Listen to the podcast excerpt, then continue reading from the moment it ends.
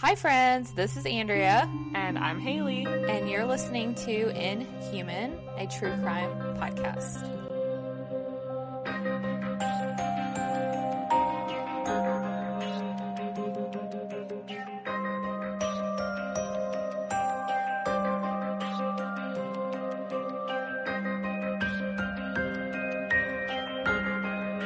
Okay, so today we don't really have any.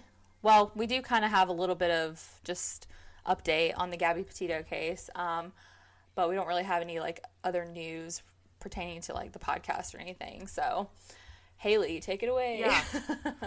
Yeah. So, really, I just wanted to give a little. It's not even really an update, but just what's going on in that case, because I know a lot of people have been following it. And basically, they are still searching for Brian Laundrie.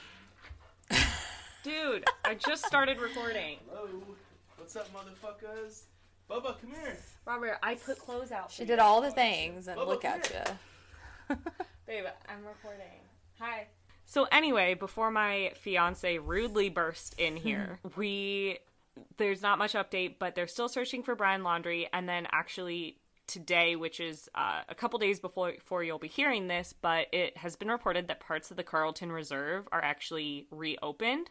So that's like the main area they've been searching for Brian. Yeah, I saw that, and I was like, "Well, that's interesting. I guess they Yeah. didn't find anything." Yeah. So they haven't said why and they haven't like said where else they're searching, but it seems like they've kind of stopped their search there. So, I feel like he was never there. I don't know. I agree. Or maybe he was there for like a hot second and then left. Yeah, that's what I think too. Unless he's no longer alive and he like got eat- eaten by an animal or something. I don't believe that. that'd be too. That'd be too easy. Yeah, I don't too either. good to be true. Yeah. Uh, Um, and then also, Andrea, before we get into the episode, do you want to announce on the podcast the genders of your babies? Oh yeah, I can do that. We never did. Yeah. So, and also um, gave birth to a kidney stone yesterday, so that was fun. Um, maybe I'll post a picture of it on our Instagram so you guys can feel sorry for me. but It was big. it was huge. I was like, oh my god, how did I not die? um, it, but the good news is that I am having two little girls. So the twins are going to be girls. They're not identical, but it's still exciting. So There'll be I have a little boy and two little girls. That's just so crazy to me. I'm so excited, man. He's gonna be such a sweet older brother. yeah, he really is. He's excited. I don't think he still understands that like I have two babies and they're gonna be like in our lives. They're gonna come and he's gonna be like, "Wait a minute, I thought you Uh-uh, were I just sign up for joking." this. Yeah, he's like my mama.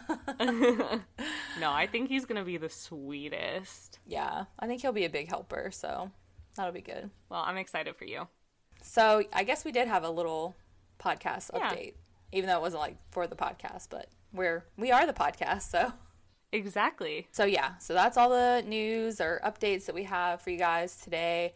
Um, so now I'm just gonna dive right into the case that I'm covering this week.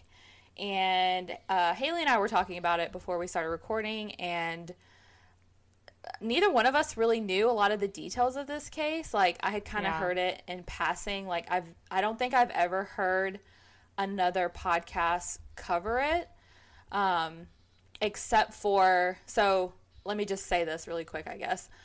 So about six or seven pages into my research, if that tells you how long this is going to be, um, I actually did come across a podcast that was dedicated to this case. Oh wow. So I binged, listened to it.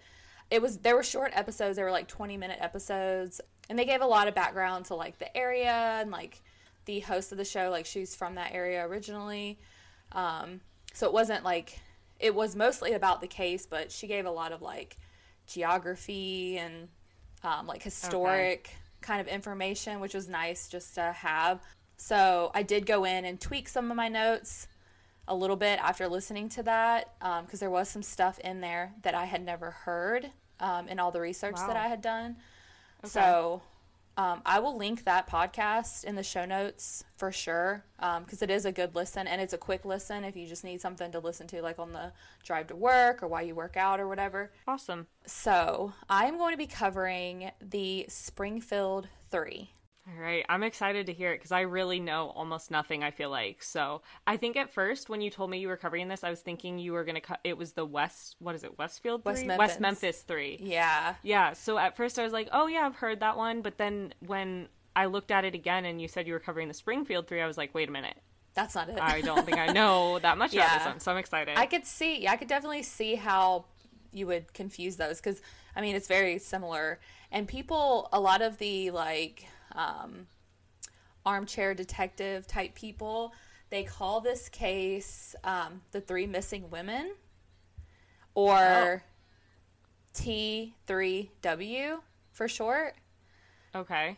So these are the people that are really invested in this case. Right. Like I, I did read some of the um, what is it like Reddit kind of websites right. where people have their theories and all that stuff, um, and I saw a lot of referencing to that like name. Um, okay. But for the sake of this podcast, I'm going to be calling them the Springfield Three. And they do have names, so I will be calling them by their names. Awesome. In the early morning hours of June 7th, 1992, Suzanne Susie Streeter, Stacy McCall, and Susie's mother, Sherrill Levitt, seemingly vanished into thin air. What happened to these women, and why are there still so many unanswered questions almost 30 years later? So it's been about let me think. It was 92, so that's like what, 29? 20? Yeah. Yeah, 29 years, so not quite 30 years. So in 1992, Springfield, Springfield Missouri was considered a safe, family friendly area. It was a tight knit community, kind of the everybody knows everybody, everybody's in everybody's business a little bit, especially in the neighborhood that they lived in. Like, you would notice if like a car was at a place or you know if there was like a visitor or something like pretty much all the neighbors would recognize okay. that and okay. be like peeping out their window i guess. It was the type of area like i said where everyone knew everyone. People kept their doors unlocked and there was little to no crime at that time. However after this tra- tragic event all of that changed forever. So stacy and susie were childhood friends they had actually met in elementary school However, Stacy and her family had moved away for a brief period of time to Kansas, and when they returned, Stacy and Susie had, you know, grown apart as kids do. Right. Especially when you don't see each other every day, and it was the 90s, so there wasn't like texting and social media and all that. Right. And Susie had started hanging with a different crowd of people, and Stacy kind of ended up hanging out with her sisters a lot, so they just didn't really necessarily cross cross paths. Susie lived with her mom, Sherrill, who was 47, a single mother, and a hairdresser, and they had moved into the home at 1717 East Del Mar just two months before the disappearance. Stacy, who was 18, and Susie, 19, had recently rekindled their friendship a few months before graduation, and they were seen hanging out pretty frequently again. They had also spent a lot of time with another friend, Janelle, who becomes a pretty important person in this case as well. Um, I'll get to a little. I'll get to that a little later. So now back to the graduation that I just mentioned. Stacy and Susie both graduated on June sixth, nineteen ninety two, from Kickapoo High School. And yes, it is Kickapoo like it sounds like. Kickapoo. so we had like a not me, but my little sister had like almost it wasn't a Girl Scout tribe, but it was like I think they actually called it like Indian princesses or something at the time, which probably isn't like politically correct now, yeah. but that's what it was called. And their group was called the Kickapoo tribe. I think it is a tribe. That's exactly what I think that it, you know, derived okay. from. Um, I didn't do any research into that. I'm sorry, but I didn't see that it was no, very relevant. yeah. But much like many of the graduating students, and probably like you and I, the girls had plans that evening to go to some graduation parties to celebrate. They also had plans the following day to go to a water park in Branson, Missouri um, called Whitewater, which I think was about two hours away from Springfield. Originally, the girls had planned to meet Janelle that evening and drive down. Uh, but, you know, after going to some parties, they kind of decided, well, we'll just we'll just go in the morning, you know. So at 10:30 p.m. that night, Stacy called her mom, Janice, and told her they weren't going to drive down that evening, that they were changing their plans and they were going to sleep over at Janelle's house. They actually ended up going to more parties, and at 2:30 a.m., they went back to Janelle's to sleep over. But probably like a lot of families, there were several family members staying at Janelle's house due to the graduation. And Susie and Stacy decided that they would sleep over at Susie's instead and that they would call Janelle the following morning to make plans to meet and head down to Branson to go to the water park. So, Susie and Stacy each drove their own cars back to Susie's. Janelle was the last person to see or speak to the girls before they seemingly vanished. So, it was actually Janelle and her mother who talked to the girls before they left. Okay. Um, but I guess Janelle was like technically the last person to see them. From all accounts, Sherrill, Susie's mom, had a normal night. She spoke to a friend around 11:15 and the girls arrived at Susie's that morning, you know, a little after 2:30. I don't think the drive was very far from Janelle to Susie's house. Both their cars were in the circle driveway that was in front of the home, and Sherrill's was in the carport. So a lot of a lot of Susie's friends, um, well, a couple of Susie's friends, I should say, said that Susie would always wake her mom up to let her know that she was home safely. She would just kind of go in her room, give her a little peck on the cheek, and say, Hey, I'm home, I'm safe, you know. So, did Susie wake her mom up that night to let her know that they were right. home safely? Did she tell her, Hey, Stacy's here, she's going to spend the night? Because um, that was something that she did do, but we don't know. Yeah. It is apparent, though, that the girls did make it to the house in those early morning hours of June 7th. Like I mentioned before, their cars were in the driveway, but their clothing, their keys, their purses, and even their jewelry was all inside the home. That's not good. Right. Even Sherrill's purse was in the home. Another thing that was in the home was Sherrill and Susie's cigarettes which struck a chord with everyone because both of these women were known to be what's commonly referred to as chain smokers. And you know, if you know anything about a chain smoker, they don't leave their cigarettes behind. So that was a little alarming, and I'll touch base on that a little more later as we get into the investigation. Right. And like, you know, maybe if their stuff was left behind, they might have gone outside to smoke or something, you know, left their like purses and everything. Yeah. But if their cigarettes were also inside, then that right. theory couldn't be true. Yeah.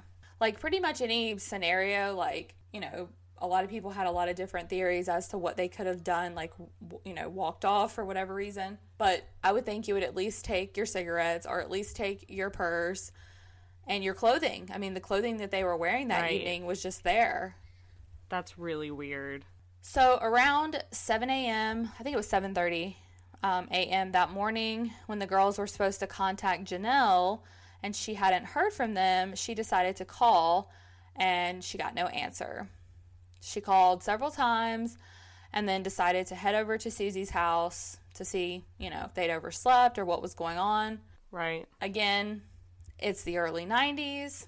There's no cell phones, no luxury of texting. So they just decided to drive over there. When she and her boyfriend Mike arrived at Susie's home, they knocked on the door. They noticed all three cars were in the driveway, but no one answered the door. That's not good. Yeah. They also noticed that the porch light globe had been busted. So, like, the part that goes over the light bulb was okay. busted on the front porch.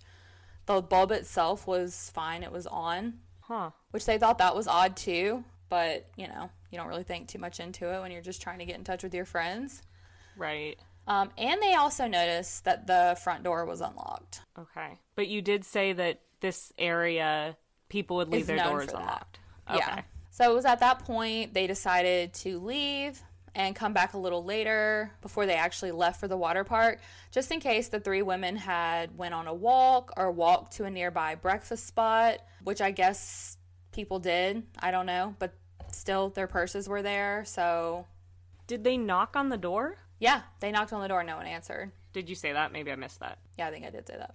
It's Okay.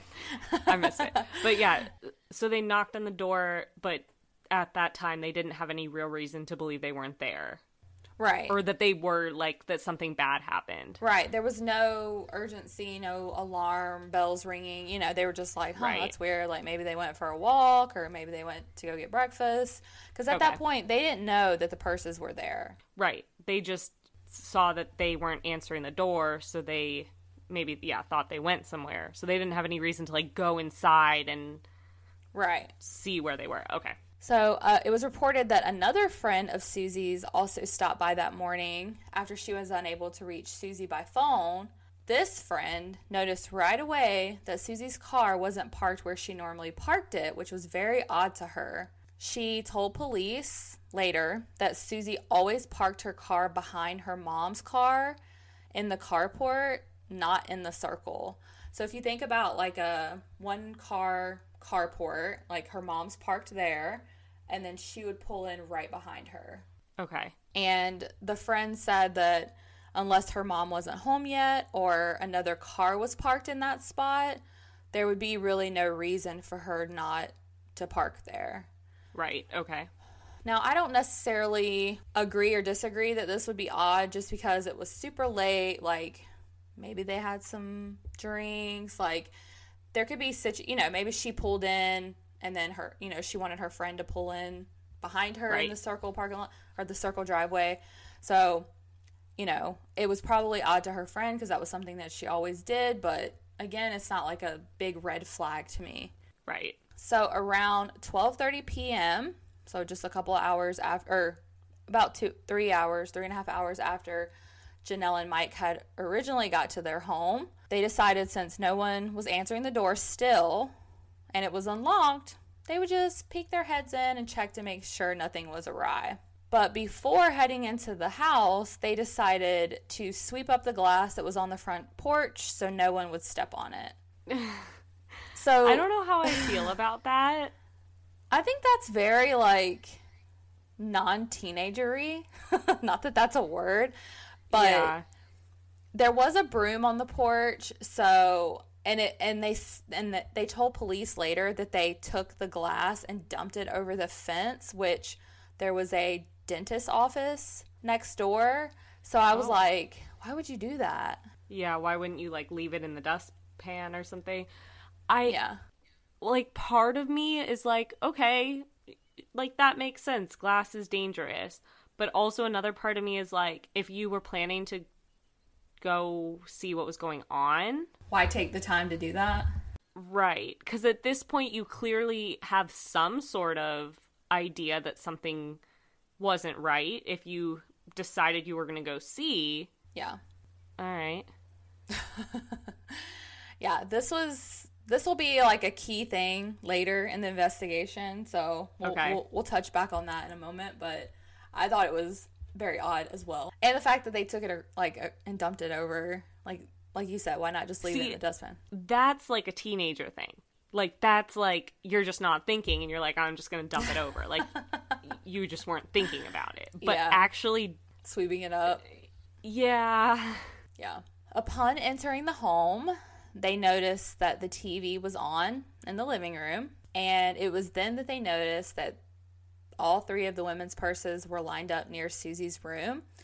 So the way I envisioned it is that there was like a couple of like step downs before you got to where the bedrooms were, and I guess Susie's was the first one. And Sherrill's purse was like on the stairs, and the two girls' purses were like on the last stair on the floor by Susie's bedroom. Okay, so like if you had come in the house and gone down to the bedroom, you might drop your purse there. Yeah.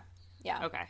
While Janelle and Mike were in the home, the phone rang and Janelle answered it, which I don't know. I guess I would answer it too if like no one was there and like maybe it was them trying to get help or I don't know. And I feel like that time and in a small town like that where you know everybody knew each other and whatever yeah. like i can totally understand that happening and i don't think it's that weird yeah i don't think it's that weird either but on the other other side of the phone there was a male voice and the guy was like making really crude remarks and so janelle hung up but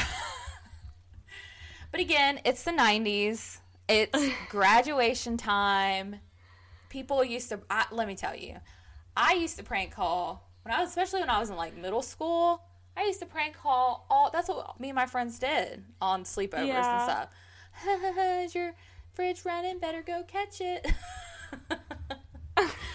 But not like, hey, I want to fuck your mom. You know, like yeah, like crude, or whatever he said. Yeah, and yeah, I just I like Haley like, is speechless. You guys can't, yeah, you guys can't see my face, but I'm literally just here like what? What? okay, all right. Yeah. So I think the fact that it was like, you know, a common thing that especially like high school, middle school kids did, Janelle didn't think much of it, but he ended up calling back again. And again, he made crude remarks and hung up.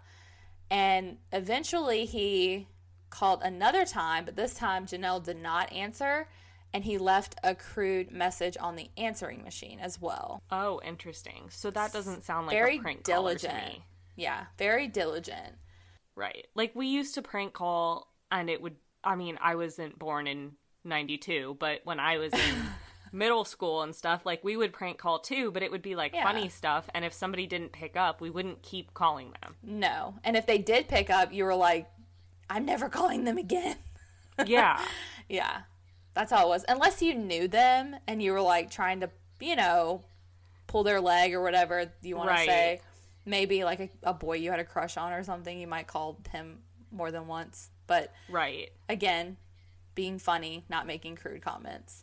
Yeah, definitely not leaving and, a message. Like yeah, I was gonna say, and leaving a message like that's yeah, yeah. So we'll learn later though that this I'm about to say voicemail, but it's not even voicemail. It's answering machine message. M- mistakenly, mysteriously got deleted. Okay, so I'm getting the vibe that maybe this didn't actually happen. I don't know. We don't know. okay. So, also that morning, Janice, who is Stacy's mom, so the friend of Susie, called Janelle's house because she hadn't heard from Stacy and she found out that Stacy hadn't stayed over at Janelle's, that she in fact went back with Susie and slept over there. This was not like Stacy at all. She was very you know, good at communicating with her mother. She always told her mom where she was going to be. Um, and this instantly worried Janice because number one, she hadn't heard from from her daughter all morning, and she wasn't where she said she was going to be. Right. Which I get, you know, it's two thirty in the morning. You're 18. You don't want to call your parents and be like, "Hey, I'm spending the night at so and so's house," but right it was still alarming because Janice was so used to her like knowing where Stacy was. Right. Like if yeah, I don't think well, my parents were really strict, so maybe I would have. But I don't think Same. I would have like called at 2:30 in the morning. I would have like called mm-hmm. in the next like the next morning and said like, "Hey, here's where I am." Right. So the day continued on and Janice, you know, was continuing to get more and more worried. She hadn't heard from her daughter all day. And she tried to get in touch with Janelle to find out where Susie lived. And she heard that Janelle was over at one of the local water slides. So instead of driving the two ish hours to Branson, they had just decided to stay local and go to a local water slide, which I'm assuming is because they probably spent like the majority of the morning trying to figure out where Stacy and Susie were. Right. And just a side note, this is probably very like millennial slash bordering on Gen Z of me because I'm literally a month short of technically being an, a millennial. But it stresses me out so much thinking that like they didn't have cell phones to communicate. Yeah. Like, and you just wouldn't really know where your kid was. Yeah. I mean, I lived during that time. It was, I don't know how we did it. Just thinking yeah. about like going places without GPS and stuff, I'm like, you know, we had MapQuest. We'd print off right. directions and stuff, but like, yeah, it's kind of crazy to think like, what? How did yeah, we live? just like, yeah, it stresses me out thinking about that. I'm glad we live in the time we live in. Yeah. I agree, especially for that because it's good to like know where people are at all times if you need to get in touch with them. Yes, and share your location with your friends, guys. yeah, for the Just last time.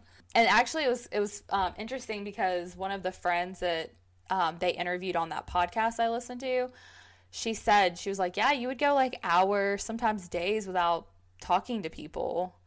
And I'm like, "Yeah, I guess you would. I mean, if you didn't call your friends on the phone, like, yeah, you wouldn't text them, you know, you wouldn't right have any other means to reach out. And that's just I mean so crazy. Our friend Rachel is currently at Disney World with her family and like so we haven't like been talking to her as much as normal and i was thinking today like i hope she's okay like i haven't heard from her i thought the same thing this morning because i was like i checked it i was like she didn't she didn't post a story she hasn't checked in but then she checked in like later this evening so i was like yeah you're alive yeah but still it was like weird and that was what like maybe 12 hours of not hearing from her and we were yeah. like what the heck and yeah. so i can't imagine going days without hearing from friends like yeah. it's just weird i know that that's what it was time. but yeah, yeah, it was a wild time i think i'm showing how young i am here yeah i don't remember any of it so whatever so Janice and her husband, they went down to the local water slide. They found Janelle. They spoke to her and asked her where Susie lived. And then Janice headed over to Sherrill and Susie's home. Janice, like Janelle, they just, she just walked right in the house. She noticed that the TV was on and the women's purses were lined up. Their dog Cinnamon was there as well, which I don't know where he was in the beginning of the story because no one mentioned him. Any any of the reports that I read, and he seemed like he was beyond excited to see someone. He was like a little Yorkie, I think. Okay, but to be fair, all like especially little dogs, like I could go outside for 2 minutes and maybe not so much Mackie, but my parents' dog, like she's yeah. a little Maltese and you could literally be gone for 2 minutes and she'll be so excited for you to come in. so like that doesn't necessarily mean that he had been alone for a while. Yeah. But that was, I guess, the assumption that they made because interesting. You know, he was like so excited to see them, and he didn't know them from Adam. But again, small dogs are like that. They're like all yappy and excited. Yeah. So Janice went into uh, Susie's room, and she saw Stacy's shorts that she had been wearing that evening, along with her bra and her sandals. And tucked into her shorts pocket was the jewelry that she had been wearing that evening. So in her mind, she's thinking, okay, my daughter is in her t shirt and underwear getting ready for bed. Okay, yeah. And then she's missing. So my daughter is in her t shirt and underwear missing, which is alarming. Did they not think at all that maybe she borrowed clothes? That's what I was wondering too, because I was like, because they said like um, Stacy's clothes that she was wearing that night were there, and then Susie's clothes that she was wearing that evening were there, and they would have been like in their t-shirt and underwear, getting ready for right. bed. But I was like, I used to borrow clothes, like borrow clothes yeah. to sleep in for my friends, so. I don't think that they thought that, but I think it's a possibility for sure. Okay. So Janelle didn't think anything was weird when she saw the purses there and the no. TV left on? No. Okay. That's she's but you know, she's a teenager, so or at that time. Now Janice, the mother, she she did. She thought it was okay. very odd that the purses were lined up. Okay. Good. But that may, you know, I have a set spot in my house where I put my purse. Yeah, I I wouldn't necessarily feel it was weird that they were lined up, but it would be weird that nobody has heard from them and their purses are there and the TV is left on. Yeah. So at that point, Janice decides to call the police and report her daughter missing. So in the podcast that I listened to, she said that 911 was new in their area. oh my gosh. Which is also crazy to me because I'm like, okay, 92, like that wasn't that long ago. 911, when did when did 911 come out? Yeah. I don't even know. I, no I need to like look that up sometime. But I'm gonna look it up. But she didn't even want to call 911 because it was so new, and she thought it was like for emergencies, and she wasn't convinced yet that this was like an emergency situation. Okay, so according to one article on Google, um, nine in January of 1968, the American Telephone and Telegraph Company announced that within its serving areas, the digits 911 were available for installation on a national scale as the single emergency telephone number. See, that makes more sense to me. Yeah. But maybe it was so, like like you said in certain areas. So in like, certain areas it was rolling out. But 68 to 92 James, but I guess I if it was like a small town, like they have to be able to set it up and Yeah. have the resources. So And I think Springfield was at that time like a pretty small area from what from the way right. they make it make it sound and, and describe okay. it. So she called like the not emergency number and she spoke to someone and they said that they would send out a investigator or an officer. When the investigator Rick Bookout arrived, he saw the women's cars and he checked and all of the doors were locked. So that was a good sign I guess to him because they were, you know, they got out of their car, they locked their car, Right. And they obviously made it inside the house because their belongings were there. He was a bit alarmed that the glass from the front porch had been swept up due to it being potential evidence. Mm, so interesting. Okay. They did tell him. Well, he I guess he asked like why there was no bulb there, and they told Janelle and her boyfriend told him that they had swept it up because there was glass on the ground, and that could be a sign of someone trying to put the light out so no one would see something oh. going on. You know, those are the thoughts in his head as an investigator. Right. And not that there would necessarily be fingerprints on them, but like a hair, a fiber, you know, whatever. So upon entering the home, he checked all the rooms and he did not notice any obvious sign of struggle. He did, however, notice that the blinds in the window of the living room. So the the I'll post a picture of the house on our Instagram so you can have like a better visual.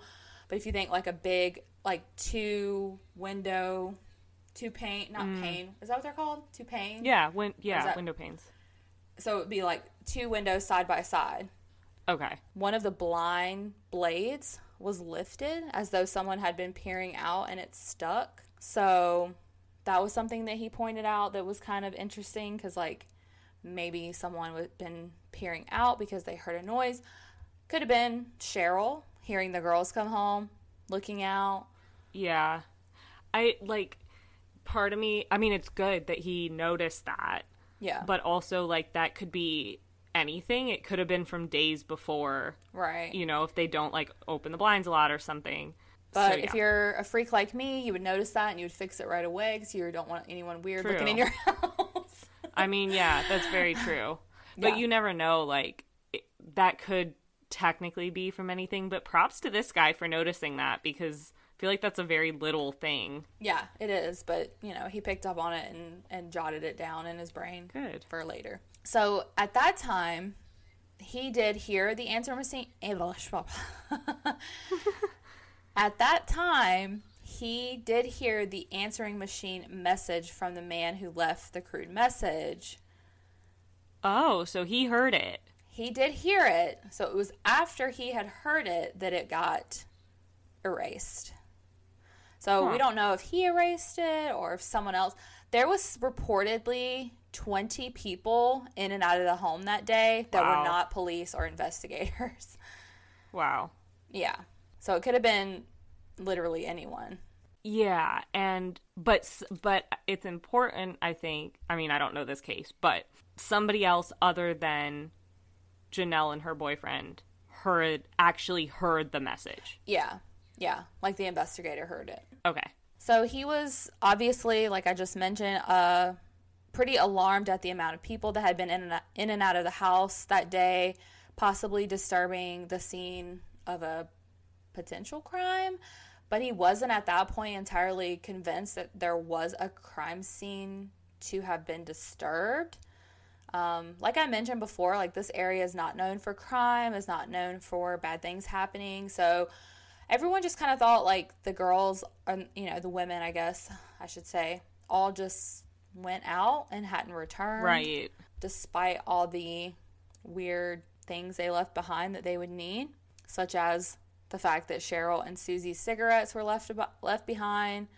He noticed that right away because like I mentioned before, chain smokers don't typically leave their cigarettes behind if they're leaving of their own volition because nicotine is a real drug and it's very addictive. And, you know, Sherrill was a chain, like a straight up chain smoker, like one after another, you know, boom, boom, boom. Yeah. Rick Bookout decided to place these women as missing persons, and he put on the report uh, foul play suspected.